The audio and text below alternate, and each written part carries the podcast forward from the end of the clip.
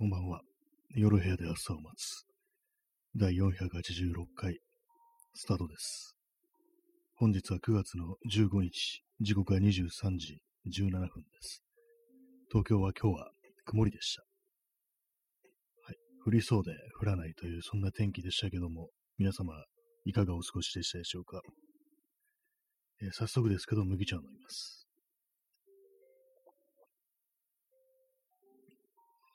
昨日あの、コーヒーを、カフェイン立ちをしようと思ってコーヒーを飲んでなかったんですけども、今日もカフェイン立ちをしてます。コーヒーを飲んでません。はいえー座り直します。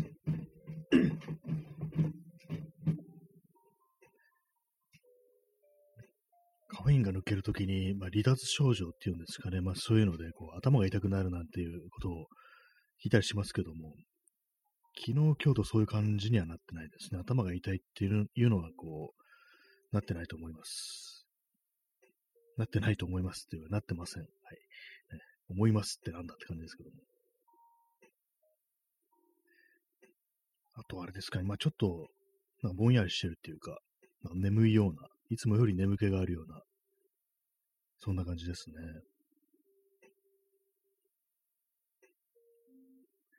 今日はまあ、まだ、誰も来てないという、ね、ことも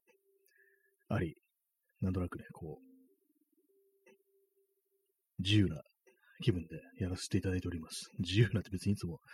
自由じゃないわけではないですけども、ねまあ、何を言ってもいいというそういう放送ですからね。23時19分ですね。まあ昨日はなんかこう、本当は10時ぐらいに、10時台に始めた方がいいんじゃないかみたいなことをまあ、言ったんですけども、まあ、やっぱりどうもこう、ね、の、のそのとそうね、こう、マイクの前に座って始めるっていうのは大体まあこの時間になっちゃいますね。最初の頃何時ぐらいにやってたのかちょっと覚えてないですけども、もう少し早かったような、もう結構早かったような気がしますね。9時ぐらいになんだったらやってたような気もするんですけども、まあ気分的にね、夜遅い方が、こう、ラジオらしいみたいな、そんな気持ちっていうのは、こう、ありますね。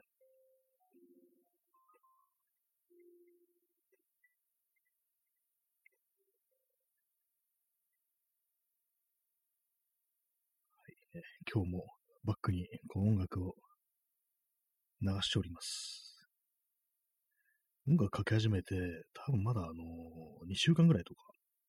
2、3週間って、まあそのぐらいだと思うんですけども、なんかちょっと、やっぱ毎日言ってると少し飽きてくるっていうこともあり、なんかもう少しちょっと毛色の違うね、なんか何か曲にしようかなっていうことを思ったりしてるんですけども、なかなかそういう曲選ぶっていうのがこう、自分みたいなね、こうあんまりこう詳しくない人間にとっては、ちょっと骨が折れるというか、なんていうか、そういうことを考えてしまい、なかなかこうできてないですね。まあ、今、あのね、あれなんですよね。iPod を、その、スピーカーにつないで、そこから鳴らしてるっていう感じなんですけども、なんかめんどくさいですね、このね。まあ大体いつもその別にスピーカー使って音楽聴いてるわけじゃないんで、大体もうこれ始める前になんかこう、線繋いだりとかね、こうしてやってるんですけども、なんかちょっとめんどくさいなみたいにどうも思ってしまいますね。今日のタイトルパンなんですけども、これ別に何も、何の意味もないです。パンっていうね、言葉と、そして食パンの絵文字というね、ものなんですけども、別に何も思いつかなかったんで、なんでパンなのかなっていうあれなんですけども、私のこの今座ってるね、こう、作業机、なぜかあの、ヌテラっていう、これチョコレートスプレッドですね。これ北欧では当たり前のようにこう、消費されているヌテラというね、北欧じゃないや、オーストラリアか。まあ外国ではね、これ、結構有名なね、こう、ものらしいんですけども、普通に家庭によく置いてあるものらしいんですけども、それがなんかもらったものが、ね、こう置いてあるんですよ。まあ、これ使い切んないとなっていうね、もう賞味期限が切れてるんで、早く使い切んないとって思ってるんですけども、私はまあパンをね、こう食べないんで、だからトーストに塗るっていうのは結構ポピュラーなね、こう、消費の仕方らしいんですけども、パンをね、あんまこう食べないもんですから、なんかこう、あんま機会がなくて、これ使う。ね、まさかご飯にね、ご飯にかけるわけにいかないんで、こんな甘いものをね。まあ、それでなんか、なかなかこう使い切れないっていう感じなんですけども、まあ、目の前に置いてあるこのヌテラのね、こう、容器を見たら、こう、なんかパンって思って、そのままあのパンっていうね、タイトルにしました。つまりは意味がないということです。目に入ったもののね、名前を言うというね、それに近いですね。原始人かって感じですけどもね。原始人は喋らないかって感じですけど、まあ、言葉をね、こ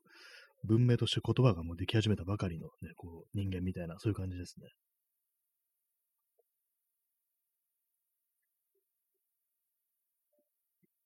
今、普通のあの、グラスを使ってゴーゴー麦茶飲んでるんですけども、あれ、まあ前も言いましたけど、真空断熱タンブラーってものを買おうか、買うまいかって迷ってて、まあ買うのはいいんですけども、あの収納するとこが結構いっぱいみたいなね、こう、感じなんで、どうしようかなみたいなね、ことをまあ思ってるんですけど、別にそんな気にせず、普通にあのね、あの、キッチンとかに普通にポンと置いときゃいいだけなんですけども、なんかあれですよ、また例によってあのね、500円オフクーポンとかやね、そういうものがね、こう送られてきてるので、なんかそういうのあるとね、こう、使おうかな的なね、ことをちょっとね、思って何かこう、そういう細々したものをこう、買おうかなみたいな風に、こう思ったりするんですけども、なんかね、こう、いまいちこう、盛り上がらない買い物ですからね、こういうの、本当。どう、どうにもね、なんかやる気にならない、やる気にならないというか、な何かこう、その踏み切れないっていうね、そういう感じですね。なんかのギターのね、こう、チューナーか、クリップチューナーか、その、真空断熱タンブラーってものを買うか、あとなんか絵の具とか、なんか、マーカーとかね、そういうものちょっと買おうかな、ぐらいのこと少し思ってて、あの、ちょっと前にあの、ペンを買ってきたっていう話をしましたけども、で、まああれね、なんか絵を描いてるかと言われると描いて、こう、ないですね。クリップボードまで買ってきてね、こう、いろいろね、こう、道具は揃えたみたいな感じなんですけども、昨日なんかちょろっとね、まあ、書い、その、ペンを使ってね、紙に書いたんですけども、絵じゃなくって、なんかちょっとその、あれですよね、あの、昨日話したんですけど、名刺みたいなものでも作ろうかなみたいな、こう自分のウェブサイトの URL とかね、そういうものを乗っけて、ね、乗っけておく、なんかそういう印刷物、そういうものを作ろうかなって思ったんで、それのちょっとしたあのデザイン案みたいなものをちょっと書いただけで、なんか絵ってものはね、書いてないですね。やっぱね、絵はね、毎日描かないとって思ってないですけども、まあその方がいいよなっていうね、感じのことは思うんですけども、特にペンとかね、なんかあれですよね、定期的にこう、使わないと、あの、固まっちゃいますからね、肉とかね、そういうのもあるんで、なんか、思ってね、やった方がいいんですけども、なんか今日はね、また昨日に引き続き今日もなんかま元気ないというか、なんか全般的にやる気がないという、無気力な感じのね、こう日をこう過ごしてしまい良くないんですけども、まあ、なんでこんなあのね、動きが鈍くなってるかっていうと、やっぱりなんかある、ね、結構ね、インターネットのせいってあると思います。なんかね、毎日毎日こう、まあ、見るわけですよ、SNS とか。やっぱああいうものを見てるとね、良くないですね。なんかこう、まあ、次から次へとね、なんか本当もう最悪なニュースとかね、嫌なニュースとか、なんか胸くそ悪い話っていうのが、どんどんどんどん流れてきて、まあ、この間つい最近も同じような話したような記憶がありますけども、それでなんかね、うっすらなんかやられて、なんかいろいろやる気を失うというか、そういうことはなんか非常にあると思うんですけども、なんか人のからなんか気力ってものを本当になんか奪い去る、そういう性質ってものがなんかこうインターネットというものにはこう非常にね、こう強くあるというような、そんな気がしますね。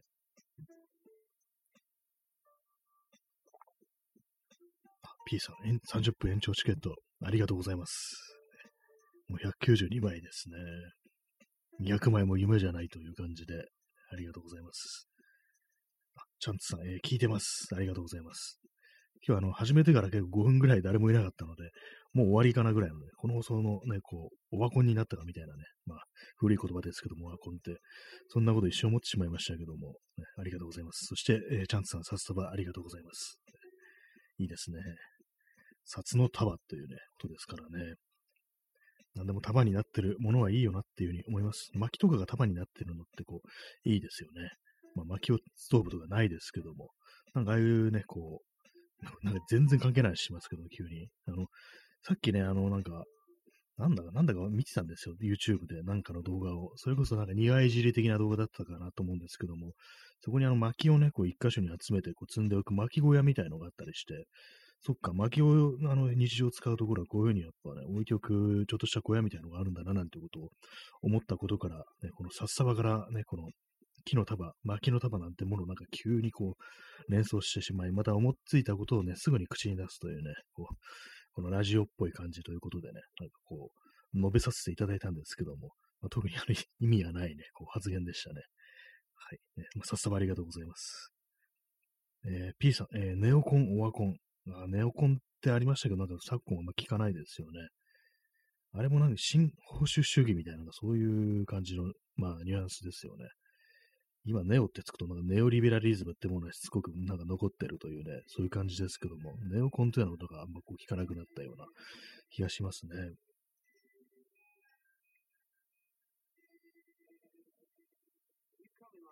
ちょっと音量下げてます、音楽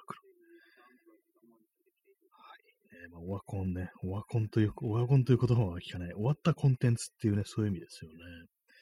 なんか終わったコンテンツっていうと、今なんかもう、この国そのものが終わったコンテンツみたいな、なんかそういうなんか悲しいなんかね、こう、連想みたいなのが湧いてきてしまうんですけども、まあ、こう、そういう、あんまりそういうことばっかりこう、言ってもね、言ってもね、良くないですね。あんまり、ね、こう、意味がないというか、なんというか。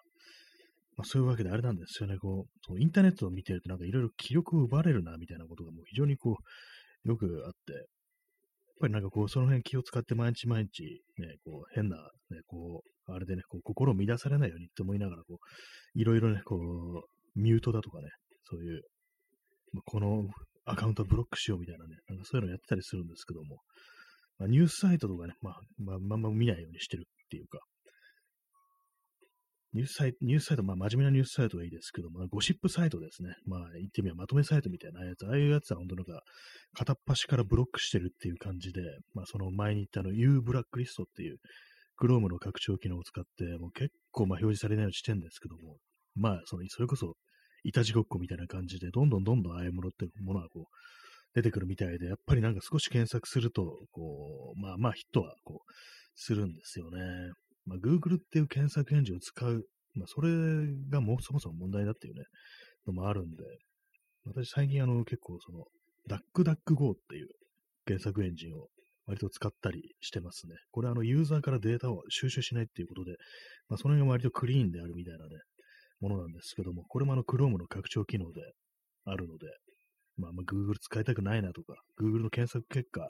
ゴミだらけだっていうふうに思う人はもし、ね、もしかしたらこっち使うと少しマシな風なね、結果が出るかもしれないので、ね、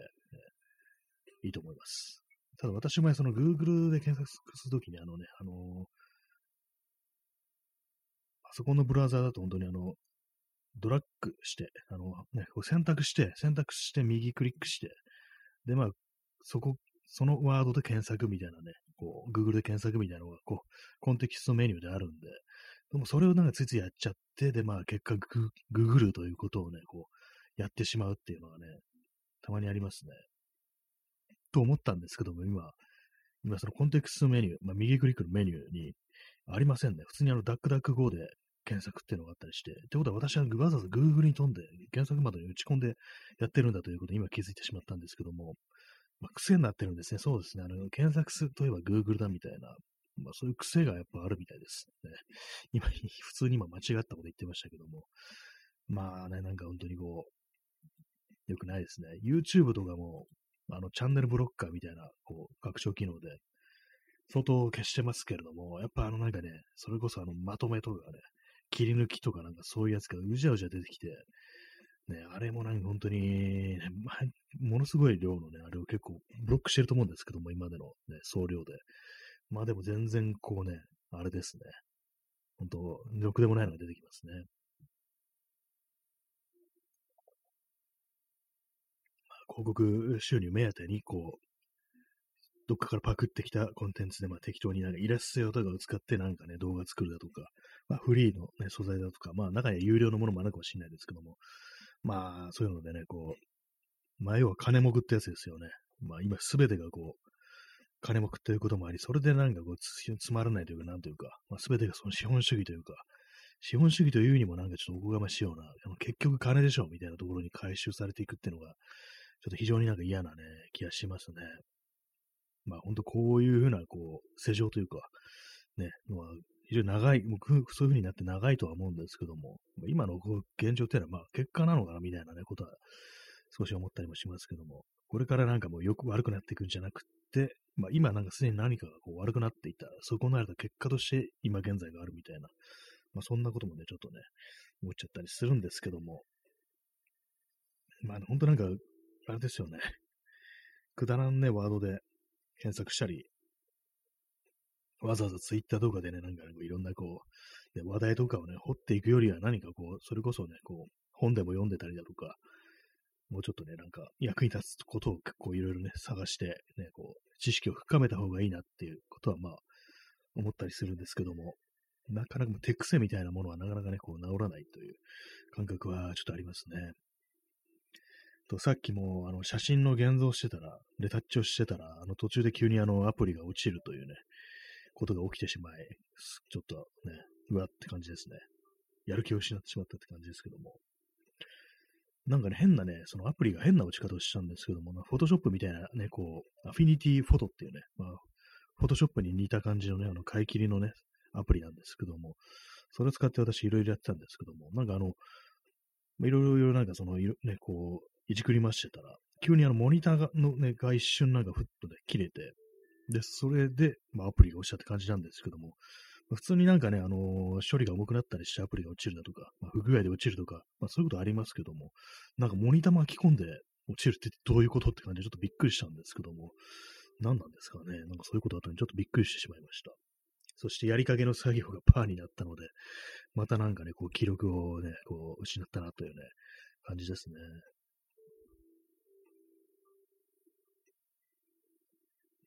はいね、まあ、そのようなね、感じの、こう、あまり元気のない、やる気のない、こう、一日なんですけども、まあ、やる気っていう言葉もあんま良くないですね。使わない方がいいのかもしれないです。そんな、なんかこう、よくやる気がなくてもできることが、ね、こう、本当に自分のできることなんだみたいな、こと言いますけども。えー、えー、チャンツさん、えー、それはがっかりですね。あ、そうですね。なんか本当に、ああでもね、こうでもねって、こういろいろね、こう入りじくりましてたら、まあ、落ちるっていうのはね、まあ、まあ、たまにあるんですけども、やっぱりね、それまでになんかこういろいろ細かいこと、細かいところなんかいろいろじってると、まあ、全部ね、こう、保存してないわけで、私基本的になんか写真のね、レタッチとかするとき、途中保存はこう、しないんですね。一発でこう、決めるっていうね、感じでいるんですけども、まあ別にあんまりそれは特に意味ないんですけども、あんまりこうね、こう手間をかけすぎても何かこうちょっと良くないみたいな、まあ写真ですからね、あんまりいじくりすぎるのも良くないってことで、まあ、あんまね、保存ね、あんましないっていうね、こう、手でこうやってるんですけども、まあ、結構な枚数をね、そういうふうにやるもんですから、まあいろいろどんどんどんどんね、ファイルが増えていくっていう、そういうのもあるんでね、まああんまりこう保存、途中経過を保存しないようにしてるっていうふうにしてるんですけども、まあ今日はちょっとあの、と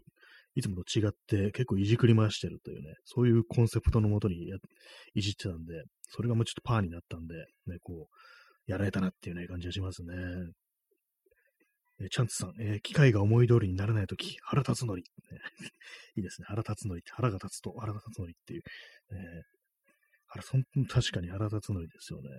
なんか機械ね、人間だったらまあ仕方ないかって思うところ、なんか機械だと、こう、ね、怒るっていうね、なんかイライラしてくるっていうのは、それは結構あると思いますね。なんでこんな遅いんだみたいなね、まあそういうの結構感じたりしますから、まあ機械は機械でね、大変なんだと思うんですけども、そういう時人間に八つ当たりされがちなね、まあそういう存在でありますね。もしこれからなんかね、こう自我に目覚めた時に、まあ、人間に対して牙を向くなんていうね、そんなこともあり得るんじゃないかというふうに思ってね、ちょっと怖くなるような、ね、そんな感じがしますね。自我に目覚めた AI みたいな感じで、まあ、人間を攻撃することがないことに、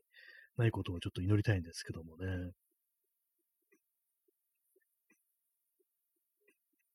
まあでもその、今日使ってたあの、アフィニティフォトっていうのは、あの、フォトショップと違ってね、あの、定価だと7000円ぐらいなのかな ?7000 円ぐらいで、でも買い切りっていうのがね、こう非常にいいということもあり、私はこれの、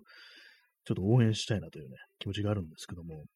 なんでね、これなんでみんなアドアドビを使わなきゃいけないんだよっていうね、こと思いますからね。クラウド、クラウドが嫌ってのもありますけども、どうして買い切りじゃないんだっていうね、結構何でもかんでもね、月額取られるっていうのが非常になんかこう嫌な思いがあるので、結構ここのね、こう、アプリを割と使ってたりするんですけども、なんかいろいろあるんですよね。iPad 用のアプリだとか、まあ、Mac も Windows も両方あるっていう感じで、まあ、ジンとかもね、まあ、こういうのを使って作ればいいんでしょうけれども、何何かこうね、あの、できてないですね。文章を書けてない。というか、普段忘れて生きてるって感じなんで、ね。今日さっきなんかぼんやりしてたら、なそういえばなんかジンとかなんか昔言ってたような気がする。前世でそんな話してたような気がするっていうことを思って、であと引き出しとかね、こう整理してたら、なんかいろいろこれまでに買ったジンだとか、友達からもらったジンだとか、そういうのが出てきて、ああ、なんか、自分もなんかこんなことやろうと言ったような気がするっていうね、そんなことを思ってしまったんですけども、まあなんか昨今本当にこう、昨今というか、今週なんか全然こう気力がない感じですね。元気ないですね、なんか、本当に。はい、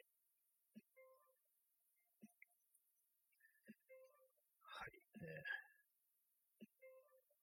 皆様、元気でしょうか？まあ元気出るような情勢ではまあないですけどもね、普通に考えてね。まあなんかこう、あれですね、この間のね、ちょっといい、中途半端なままほっといた自分のあの、ウェブサイトとかね、こう、いじくってて思ったんですけども、なんかどうも自分という人間が何をやってるのかみたいなね、何を、どんなものを作ったりしてるんですかっていうね、こう、そういうふうに聞かれた時にあんまこう答えられないなっていうね。で、まあこういうふうにラジオとかやってますけども、どういう話をしてるんですかみたいな、ね、そういうふうに問われた時に、ああ、なんか普段思ったことを言ったりとか、とかなんかわけのわかんないこととか、なんか非常に曖昧なことしかなんか答えられないっていうね、そういう感じなのだなというふうに思って、まあよくわからないね、こう感じの、こう、ことしかやってないなっていうのがあるんで、なんかね、自分は、自分とは一体何の学的なことをね、ちょっと若干考えなくもないようなね、常日頃なんですけども、まあ、あんまないんだなっていうね、あんまこう好きなものとかもないですからね、よくまあ、そのインターネットとか見てると、なんかいろんな人がね、いろんなね、こう、自分のこう好きなものとかね、こう、ハマってるものだとかね、取り組んでることとかいろいろ語ってますけども、なんかこう、あんまりこう、ね、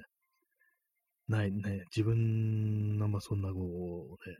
ないなっていうこと思って、なんかなんでみんなこういろいろこう、語ることがあるんだろうっていうね、で、なんかそんな毎日ラジオやってる自分が言うのもおかしいですけども、そんなことをね、割と思ったりしますね、結構。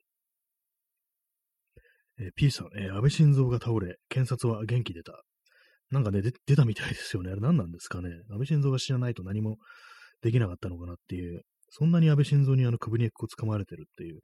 感じだったんですかね。よく、まあ、その辺のなんかあの力の、関係がよくわからないんですけども、ね、あの、あれですよね。三権分立ってなんだろうっていう、ね、気しますよね。安倍晋三一人に首にこつかまれて何もできなかったっていう、やりたい放題やられたっていうね、もうそういうことなのかなと思っちゃうんですけども、なんかね、えー、P さん、えー、安倍氏はササプリメント。今、安倍氏って発音しましたけど、安倍の氏ですね。サプリメント。まあ、そういう、なんかね、こう、聞いたって感じがしますよね。いろんなところにこう、ね、統一教会とか、まあ、そういうのもね、言われるようになり、っていう感じで、なんかそのオリンピック関係でも逮捕される、ね、人間が割となんか続々と出てきてるっていう感じで、なんだと、今まで何だったのっていうね、今までやっぱあの人を擁護してた、ね、こう、人たちは、やっぱり何か食わされてたのかなみたいなの思っちゃいますよね。何かこう、ね、こう甘い汁を吸ってたのかな。そういうね、ことをやっぱりちょっと考えたりしますね。もしくはそういうのにありつきたいみたいに思ってたのかっていう。ね、何だったんだろうっていう、ありますからね。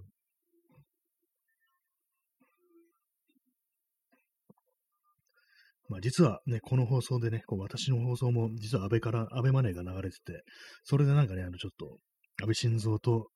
宇宙漂流みたいなね、若干何かこう親しみを感じさせてしまうようなコンテンツをこう作ろうとしていたっていうね、実は、ね、安倍の、ね、安倍のフレンズだったりしたらどうしようっていうね、まあそれはないんですけども、まあなんかね、そういうでもいっぱいいたんだろうなって思いますね。安倍ぴょんのお友達はいろんなところにいたんだろうなっていうことをまあ思いますけども、ね、なんかあれですよね、あの、角川の、なんかあの、夏のなんとかっていうのが、安倍晋三がね、こう、殺されたことに対して非常にダメージを食らってたなっていう のが、こう、なんかツイッターに流れてきたんですけども、ね、なんか、痛い目見てほしいですね、正直。はい。ね、まあそういう感じでね、今日も安倍病の話をしてるという感じで、ね、こう、まあ、毎日安倍晋三の話が出てきちゃうような気がするんですけど、なんか、他にね、やっぱ話すことないんですよね。俺には安倍しかいないんだってね。俺にはお前お前しかいないいないんだって、あの、棺に取り付かって泣こうかなって思ってるんですけども、国葬の時に。棺多分ないですよね。もう燃や燃やしちゃってるのかな、あれは。骨、骨になってるんだと思うんですけども。ね、どうなってるんですかね。本当にやんのかなって感じですけどもね。今月末ですよね。うん、って感じです、本当にね。反対してる人が多いっていうね。私も当然反対ですけども。ね、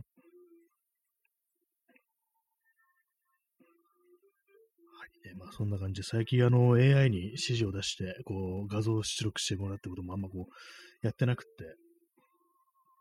でもなんかあの人の見てるの ちょっと面白いっていう風に、面白いんですけども、なんか何を面白いのかなと思うと結構なんかあの、言葉ですね、言葉の面白さみたいなのがあるっていう。なんかその人が、なんか、なぜその言葉で、こう、その AI に指示を出したのかみたいな、そこがなんかちょっと面白いっていうのが結構あったりしますね。受けるみたいなね、感じでね。結構なんか最終的に絵が出力されるけども、あれなんか本質的にはなんか言葉の面白さというか言葉遊びみたいなことが、側面がね、結構強いのかななんていうふうにこう思ったりしますね。これを絵にしてみたらどうなんだろうこのわけのわかんない言葉をみたいな、ね、そういうのが結構あると思うんで、単純になんかね、絵がどうのこうのという以外のなんかちょっとね、面白さというものの方がまあ結構その、強いんじゃないかなってことは思ったりします。まあ、私も最近ちょっとやってないですけども、ね、なんか結構スプラッターなイメージがね、結構出てくるというか、なんかそんな、まあ私がそういう指示を出してるんですけども、なんかそれでちょっとね、あの、面白いというよりはなんかちょっとグロいみたいな感じになってきたんで、最近ちょっとあんまやんなくなっちゃいましたね。まあ、言葉がちょっと思いつかなくなってきたっていうのもありますけども。えー、チャンツさん、えー、左半身サックスの人の絵。そうですね。私があの、前にはね、この、あ、チャンツさん怖かったです。そうですね。あの、こ怖いですね。私はあれも自分ではちょっと怖いと思いましたね。左半身サックスの人の絵っていう。まあ、これもともとその左半身サックスのね、人、あの私がツイッターでつぶやく、あの、左半身がこうサックスと融合した男が、ね、こう、すごい勢いで坂を駆け降りてくるっていうね、なんか、ちょっと今自分でも何言ってるかわかんないんですけども、まあ、これはね、あの元はあの怖い話からここ来てるんですよね、そもそもが。これ多分ね、あの5チャンネルとかのね、あれですね、あの、シャレ、シャレにならない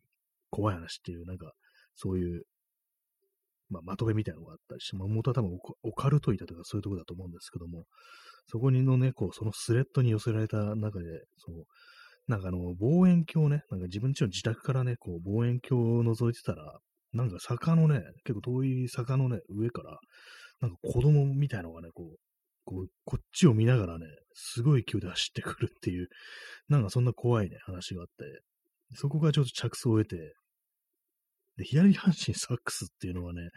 ちょっと自分でもなんだかわかんないんですけど、まあその時思いついたなんかね、こう、適当ななんかイメージなんでしょうね。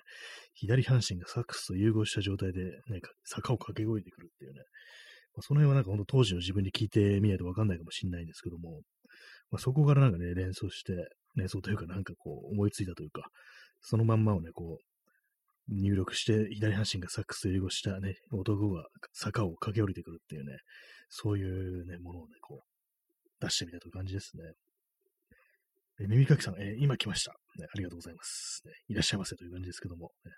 えー、耳かきさん、えー、シャレコアの中でも特に有名で怖いやつですね。あそうですね。やっぱりあれそうですよね。結構殿堂入り的な感じのね、あるとこに入ってたと思うんですけども、ああいうなんかちょっと意味のわからないのってのは結構ね、怖いですね。あと望遠鏡だったかね、双眼鏡だったかね、覗いてる、そのなんていうか、こう、すごく遠くにいんのに、まあね、近くに、とる、ね、こう、来てしまうというね、その怖さっていうのが、割となんかね、結構、あと、まあ、ビジュアル的にもまあまあ怖いですよね。遠くからなんか、ダーッと走ってくる子供っていう。確かにね、本当笑いながらなんかね、こう、こっちに向かってくるみたいな、そんな感じだったと思うんですけども、結構ね、あの、まあ、幽霊というよりはな妖怪的なね、感じの怖さに近いかもしれないですけども、割となんかそれの話の印象がこう強くって、そこからこうね、なぜかそこから左半身サックスになるというね、完全に意味不明なんですけども、まあ、そんな感じでね、こう AI にこう、お頼み申すって感じでね、こう、作ってもらったというね、感じですね。まあまあね、やっぱりね、こう、不気味な感じのがこう出てきたりしますね。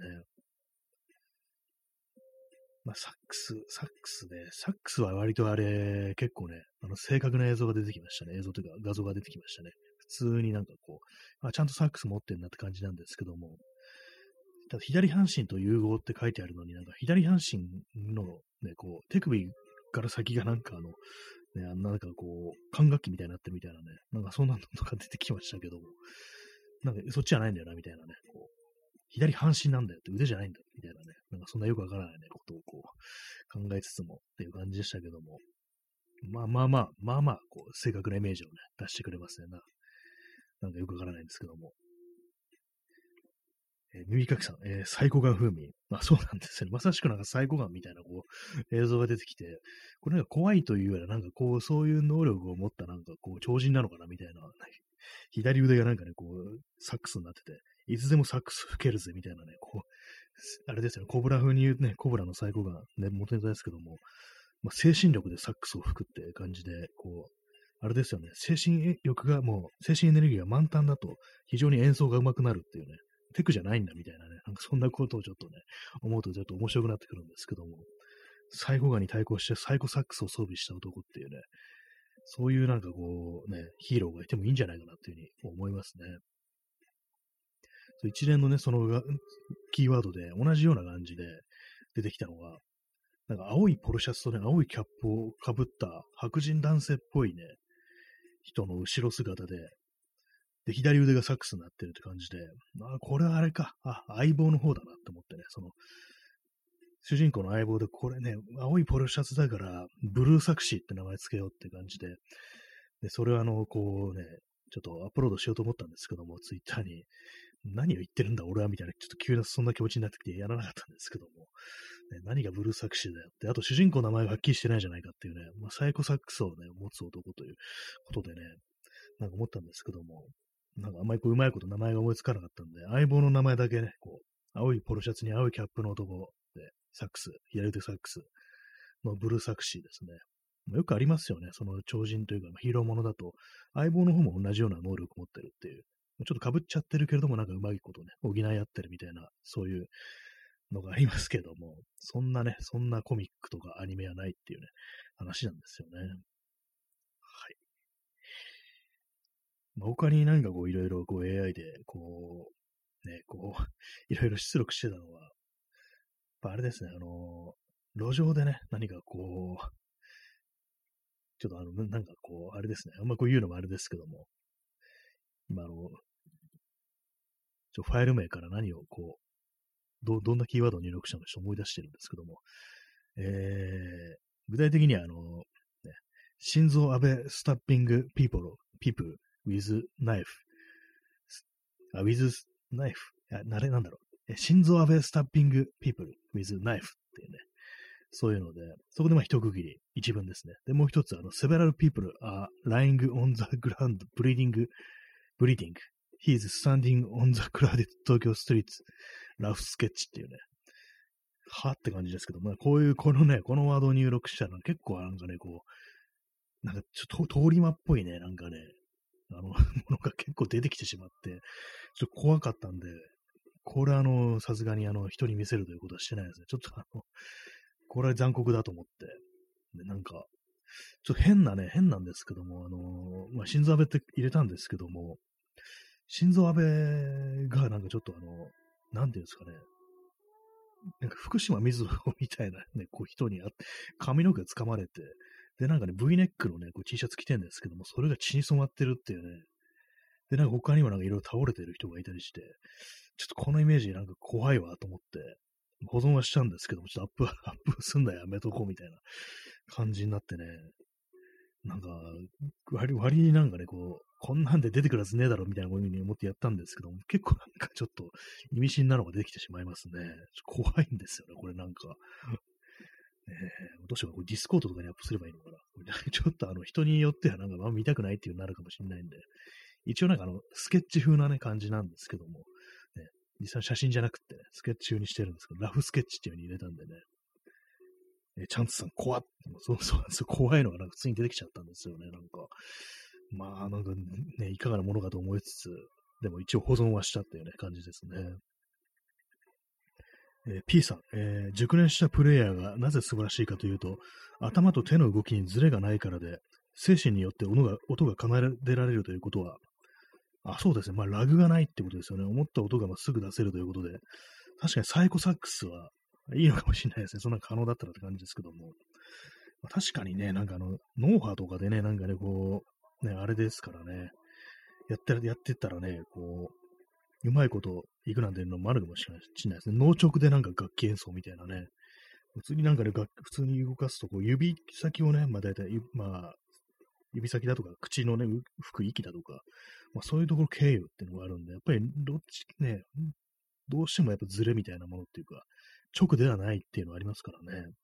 で脳直楽器みたいなものをしたら、これからの未来においてはなんか結構ね、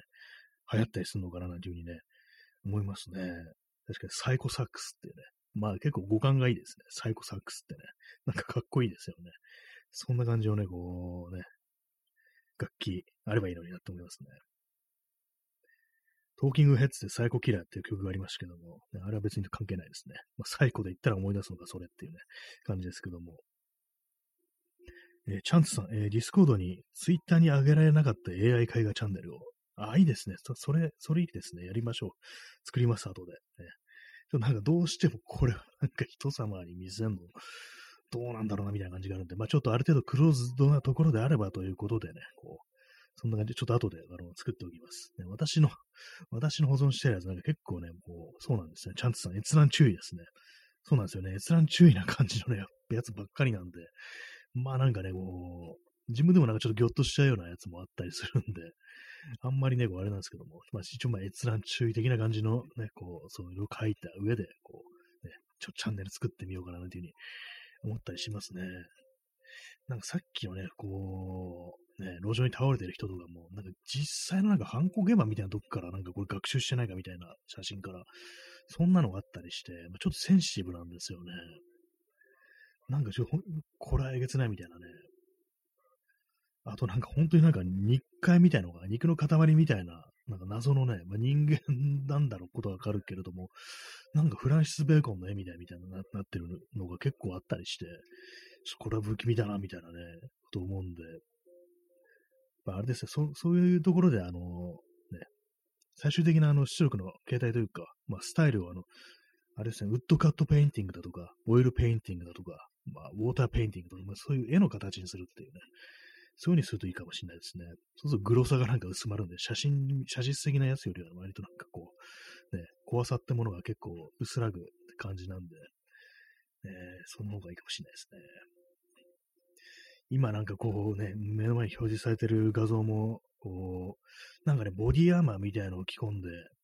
こう、手にね、こう、警棒みたいなものを持った、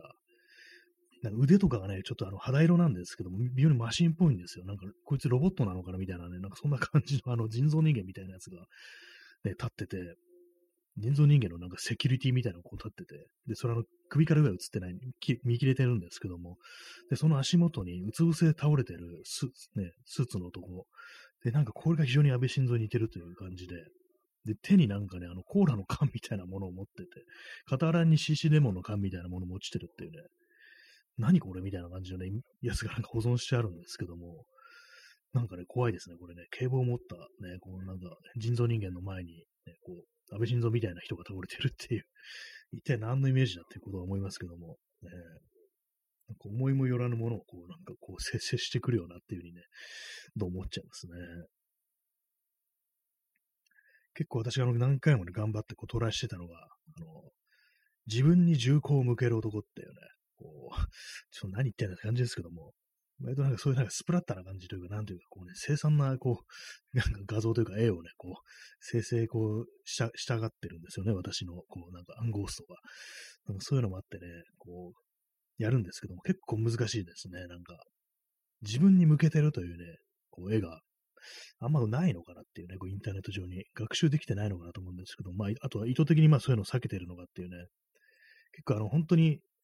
あキーワードでも、なんか、もの、サービスによっては、それはちょっとなしですってね、ことを言ってきたりするんで、私、あの、前にゴアっていうね、こう、イメージをね、こう、イメージじゃない、そのワードを入れてみたら、それはダメですって言われましたからね。G-O-R-E っていう、まあ、よく、まあ、まあ、グロみたいな、ね、感じですよね、ゴアっていうのはね。あの、ドリームスタジオっていう、まあ、その AI 画像生成のサービスで、ゴアって入れてみたらね、それはダメですっていうふうにね、こう、突っぱねられたっていうのがあるんですけども、まあね、まあそうですよね。エロエロとかもなんかね、ちょっとダメみたいですね、そういうのはね。まあでもなんか変なね、変な時代ですね、本当にね。まあでも AI の、ね、映像もそうですけども、あの、まあ、同じく AI でね、あの、ディープフェイクってやつもかなり怖いですよね。あれもなんかね、ロシアがウクライナに侵攻したとかいうあれで、なんかこう、その、ゼレンスキーの顔をした、顔はしてるけど、なんか全然違うみたいなね、そのディープフェイクっていう、なんか、ね、映像がどっかあったと思うんですよね。なんかそういうニュースが流れてきた気がするんですけども、本当なんか情報を拡乱するためにそういうものが使われるっていうね、なるとね、怖いですよね。もう AI の絵なんてのは結構その、パッと見て 嘘だっていうね、こう、のがわかるからね、ともかく、そういうのディープフェイクの場合は本当にリアルにね、こう騙してくるっていう感じですからね。なんか本当にテクノロジーがいい方向に進化する未来が見えないですね。まあ、あそこ、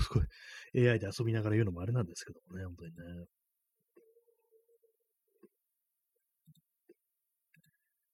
はいね、まあ、いろんな画像を今目の前に表示しておりますけども。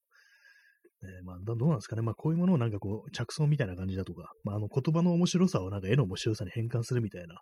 なんかそんな感じでまあ、使えばいいのかなみたいなことを、まあ、今では思うように、こう、なりましたね。私はまあ基本的にそうですね、あの、最初から絵を出力するというよりは、なんか変な言葉を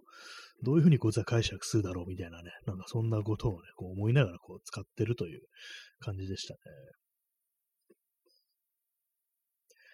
えー、今、の、そのキーワードみたいのをね、こう、自分の入力者のキーワードがそのままのファイル名になるんですけども、えー、 Prime Minister、Shinzo Abe、killing people、with short dagger,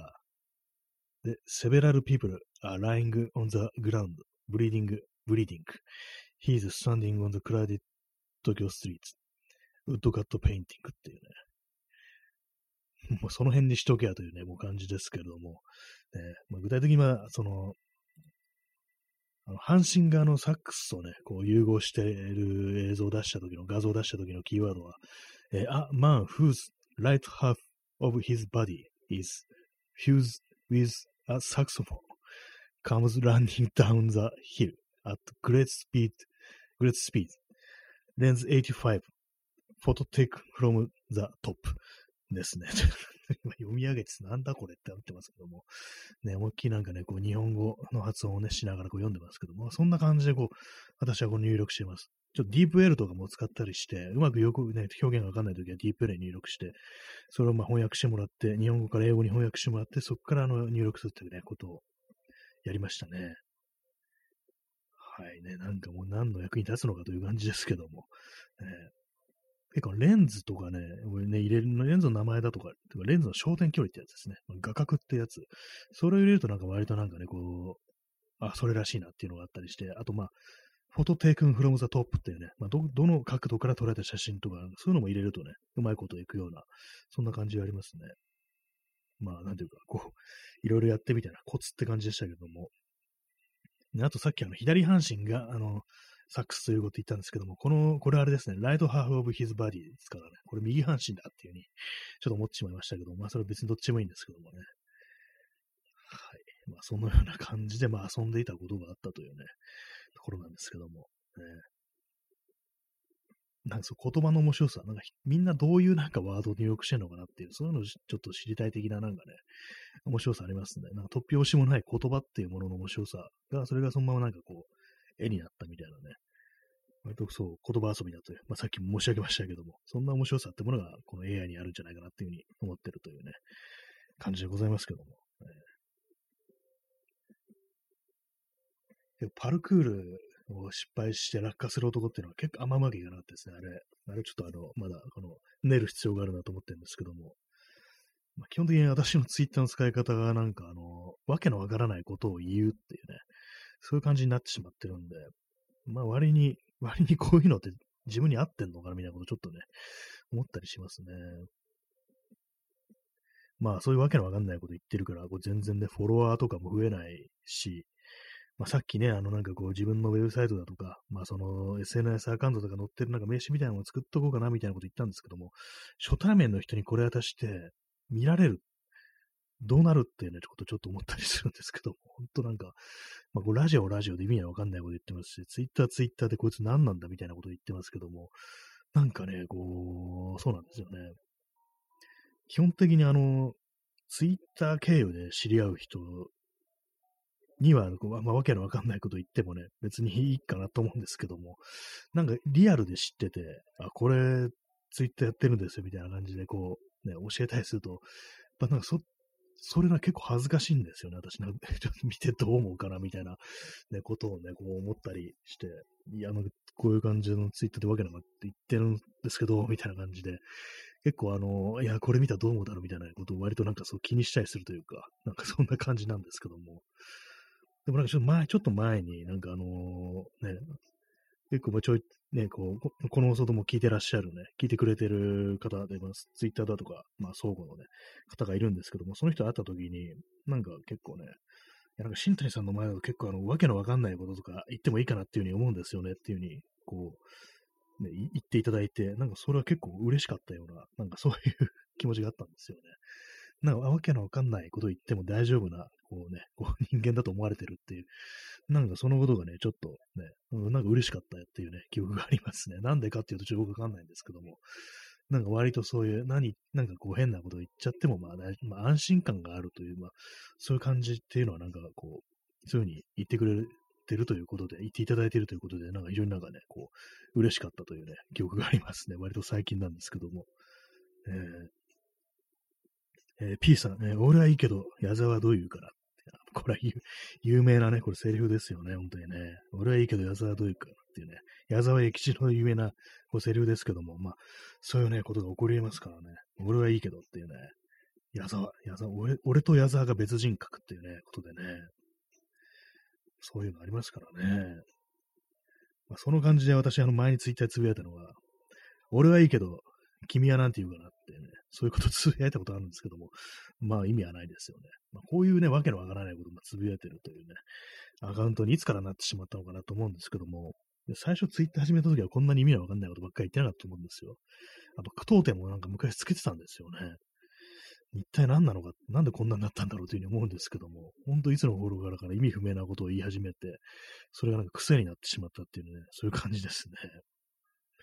えチャンスさん、え www って、草ありがとうございます、ね。そうですね。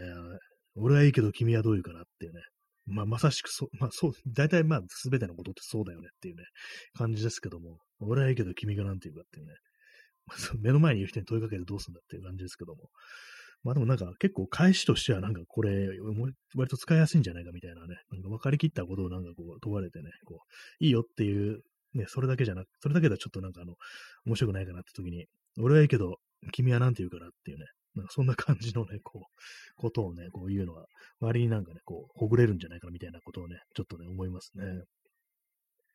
えー、耳かきさん、えー、矢沢、自分の若い頃の DVD を見て、彼は売れるね、と言ってました。あ、そんなこと言ってたんですね。なんかもう完全になんかね、そういう、あれなんですね。矢沢と、矢沢と自分、ね、彼は売れるねっていう。何なんですかね、このスタイル、矢沢の、本当にね。なんかこう、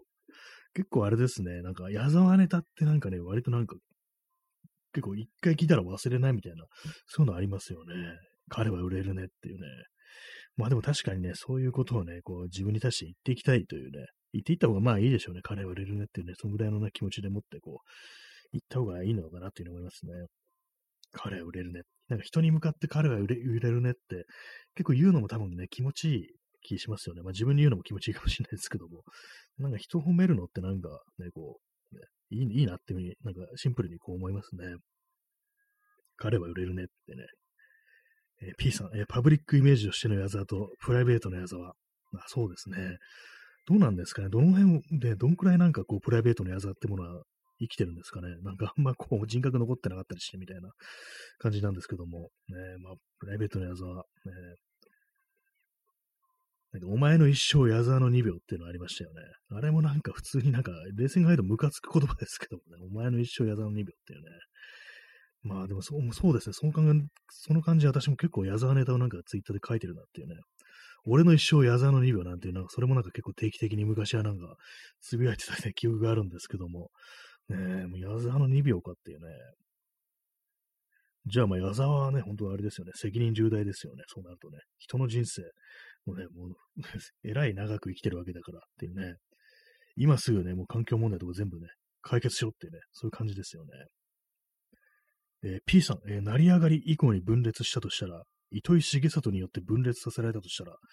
ああ、そうですね。あの、成り上がりってあれですよね。まあ、矢沢永吉の本で、おそらくまあ、それでなんかこう、あのスタイルみたいなのが出来上がったんじゃないかっていうのがあって、で、まあ、その本をなんかいろいろ出す、ね、その本の出すにあたっていろいろ尽力したのが糸井重里っていう、すぐそれはどっかで聞いたことありましたね。ってことは、まあ、糸井重里によってその、あのスタイルが、こう、矢沢さんでこういう感じで言ったらどうみたいな感じで、ね、だとしたら、怖いですね。なとんでもない怪物を生み出したのかな、みたいなね、糸井重里、ね、そういうふうに思いますよね。嫌です。糸井重里なんか本当に、ね、なんか嫌な人間ですよね。嫌な人間ですよねっていうね。ね明日まあ、糸井さんから訴状が届くかもしれないですけども、ね、チャンツさん、糸井重里か、まあそうですね、そうすれば忘れてましたね。なんか確かそんなことをこう、ね、言って、なんか聞いたことあるというような気がしますね。えー、P さん、えー、犬や猫のように不満を言わない矢沢。あ実はその本を出した時になんかね、こう、糸井の言う通りにああいう感じでああいうキャラを演じて、それがずっとそれがね、今までこう続いてるってなってたら、ちょかなり怖い感じはね、こう、しますね。怖いですね。えー、耳かきさん、えー、鶴瓶がみんなに楽しんでもらって好かれるように芸能界でずっと踏まってたら、気づいたら素の自分がもうわからなくなったと話してたのが、ちょっと怖かったです。ああ、そうなんですね。鶴瓶、鶴瓶なんか確かにこう、悪い印象はこう、ないですけども、割となんか私は鶴瓶はこう、好きな感じなんですよね。なんでかっていうと、あの、あの、高田渡るとなんか仲が良かったからっていうね、なんかフォークシンガーの亡くなりましたけども、なんかそういうイメージで、鶴瓶に対してはなんか割とその、芸人とかね、芸能人とかあま興味ない私もなんか、割と悪いイメージを持ってないんですけども、そうなんですね。みんなに楽しんぼって好かれるように、こう、振る舞ってたら、素の自分が上がらなくなったっていうね。もう元の人格って確かにもう、長いことそういうね、芸をやってると分かんなくなってくるのかもしれないですね。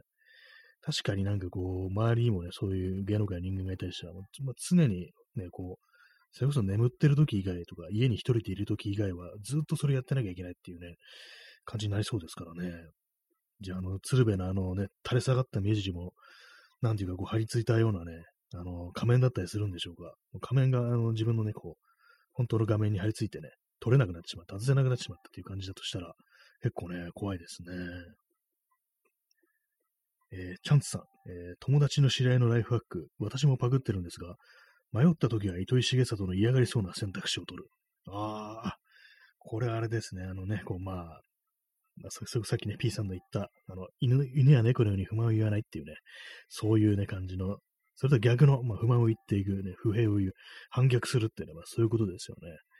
確かにね、そうですね、あの、糸井重里に嫌がりそうな選択肢。結構ね、あの、これなんか絶対なんか糸井重里が臭しそうな気がする。いいこと言う風にね、こう、臭しそうな気がするっていうね、そういう事柄とか結構ありますからね。今のいろいろね、こう、あれですよね、こう、統一教会バッシングとかもなんか言いそうですよね。糸井重里。まあ言ってない、言わないかもしれないですけども、なんかそんな感じの、何何かこうね、こう、すぐ腐してくるっていうね、こう、権力とかね、権威に逆らうものをね、なんかそういうふうに言っていくっていう、非常に嫌なイメージがありますね、糸井重里にはね。えー、P さん、えー、ブラックバックス、ブラックバスのようにキャッチリリースされる矢沢。まあ、なんか何回も。ブラックバスってあれでしたっけ？あの、糸井重里ブラックバスとかやるんでしたっけ？ブラックバスっていうか、あの釣り、そういうのやるんでしたっけ？なんかそれも聞いたことあるような気持ち若干するんですけども。なんか、矢沢がなんかちょっとなんか実は、こうね、スターみたいな感じの扱いですけど、実は哀れな存在なんじゃないかっていうね、今までちょっと考えてもみなかったような、ね、そう視点が今ちょっと生まれてきましたね。確かにね、その成り上がりからなんかああいうふうな、もう仮面というか、なんかね、こう、矢沢像を演じるしかなくなったとしたら、かなりちょっとね、厳しい感じはありますよね。えー、P さん、えー、マザー矢沢。あ、マザー、あの、あれですよね、糸井重里の作ったあのゲームの、ね、RPG の名前、タイトルがマザーっていうね、ファミコンですよね。ファミコンの出てたゲームで。なんかあの、ちょっとね、あの、あれですよね、ピーナッツみたいなね、あの、スヌーピーみたいな、スヌーピーが出てくる漫画、ああいう感じのね、ちょっと世界でね、こう、RPG って感じでしたけど、私はそのね、こう全然知らない、知らないんですけども、なんか非常に評価の高いね、こう作品だということで、なんかたまに気になったりはするんですけども、まあでも糸井重里なんだよなーっていうね、ことはね、やっぱちょっとね、思っちゃいますね。まあ、ああいう人間がなんか結構そのたくさんの人にこう、ね、こう思い出としてこう語られるようなそういうね、こう作品を作ったっていうのはなんかちょっと不思議な感じがしますけども。ね、まあでもまあそういうのも、ああいうのも子供の時になんかこう接したということもあって、なんですかね、ちょっとあの、よいい感じにこう記憶が美化されてるみたいなことももしかしたらあんのかなっていうことは言うと、まあちょっとあの、好きな人に失礼な感じになっちゃうんですけども、たまになんか自分もなんかやってみた方がいいのかなっていうね、ことはね、なんかこう、友人とかからね、なんかすごい思い出話みたいなの聞かされると、たまに思ったりするんですけども、まあ、いかなるプラットフォームで、こう、できるのかとか分かってないんで、ニンテンドースイッチとかですかね、わかんないですけども、ね、ファミ、まさかファミコンでやるわけにもいかずって感じですからね。えー、耳かきさん、えー、埋蔵金矢沢。まあ、埋蔵金ありましたね、なんか。えー、なんか有名なね、話ですけども、あれも結局見つかんないまんまに終わったというね、まあ、そういう感じだったんですよね。なんかでもあんなのがなんかこう、まあ、許されてたっていう、許されたというかなんかね、こう、海のものとも山のつか、山のものともつかないね、ものに対してこう、非常にお金をかけてなんか発掘みたいなことをするっていうね、ことをやれてた時代っていうのはなんかね、ちょっと豊かだったのかな的なことを思ってしまい、それに比べて今みたいなね、ちょっとなんかバットな気持ちみたいなのもありますけども、まあなんかめちゃくちゃやれる時代にね、こういい思いをした人が、なんかね、こう、年を取って、なんか分かったことのようなことを言って、なんか権威を、とかね、権力をかばうっていうのは非常にまあ醜悪であるなということは、まあ思ったりこうしますね。はい。今、あの、ラジオトークが、こう、タイムラインの取得に失敗しましたっていうのが出てきて、これあのコメントがうまくこう、ね、拾えてない表示されてないかもしれないんで、もしあの読めてなかったらすみません。まあ、たま、めったにないですけど、たまになんかあるんですよね、このラジオトークのアプリ。タイムラインの取得に失敗っていうね、まあ、通信上の問題なんだとは思うんですけども、もし読めてない方がいたらすいません。そんな矢沢ね、矢沢の話をしてますけどもね。まあでもなんか、矢沢の曲、なんか何曲か割といいなって思う曲があったりして、ちょっとそれは、尺だったりはね、こうするんですけども、ね、咳き込んでしまいました。イエス・マイ・ラブとかね、なんか、チャイナタウンとかね、結構まあ、いい曲だなってことは思うんですけども、ね、なんかこう、うんっていうね、気持ちにはなりますね。なんかこう、糸々、ね、成り上がりとかああいうキャラにならなかった矢沢、ね、こう、ね、平行世界の矢沢ってものもちょっと見てみたいな気がするんですけども、まあどうなんですかね。私、キャロルとかあんまこう知らなくて、結構クールスとかね、ああいう感じのロックンロールのね、あの時代のバンドってものは割と好きだったりするんですけども、なんかね、キャロルはよく知らないですね。その、あれですね、あの、糸井重里のね、このほぼ日刊糸井新聞でしたっけ？あの、ほぼ日ってやつ。あれにあの、クレイジンケンバンドのね、あの、横山健のインタビューが載ってて、それが結構面白かったんですけども、くそ、なんでほぼ日なんだみたいなね、なんかそういう人尺に触る気持ちがあったりして、ななんで健さん、ほぼ日のインタビューなんか答えてんだみたいなね、なんかそんなこと若干思っちゃったんですけども、まあ、ね、何を考えてるのかわからないですけども。えー、まあでもあれですよね。クレイジンケンバンドのギタリストのあの、小野瀬さんっていう人は、割となんかツイッターとかでね、こう、そう政治に対して、ね、こういろいろこう物申してる的なね、ことを、割とあったりするんで、あの人のことは結構、ね、あ、よかったっていうふうに思ってるんですけども、まあ、ケンさんはそのようなことは、特にはまあ言ってないのかもしれないですけども、ね、ただ、あの、クレジーゲンバンドの曲で、あの、憲法9条っていうね、言葉が出てくる歌詞にある曲はなんかありましたね、そういえば。はい。まあ、そういう感じでございまして、えー、時刻は0時16分ですね。まあ、真夜中過ぎのね、こう、1時間という感じでございますけども、ねえー、本日は、えー、日付が変わって9月の16日になりましたね。えー、P さん、えー、小野瀬正夫なら答えなかった。まあ、まあ、そうかもしれないですね。まあ、結構、ね、まあ、どういうふうに思ってるのかわからないですけど、まあ、いろいろ難しそうでありますけどもね、まあ、そういうのに答えないという可能性はまああったかもしれないですね。もう、リスペクトを込めてちゃんとさん付けをするというね、なんか、のっさんっていうね、呼ばれ方をなんかしてたりしますよね、小野さんはね。はい。ねまあ、そんな感じで、本日もね、お付き合いいただきました。1時間。いかがお過ごし、いかがでしたでしょうか？まあ、そんな感じで、えー、後でディスコードをいじっておきます。それでは、さようなら。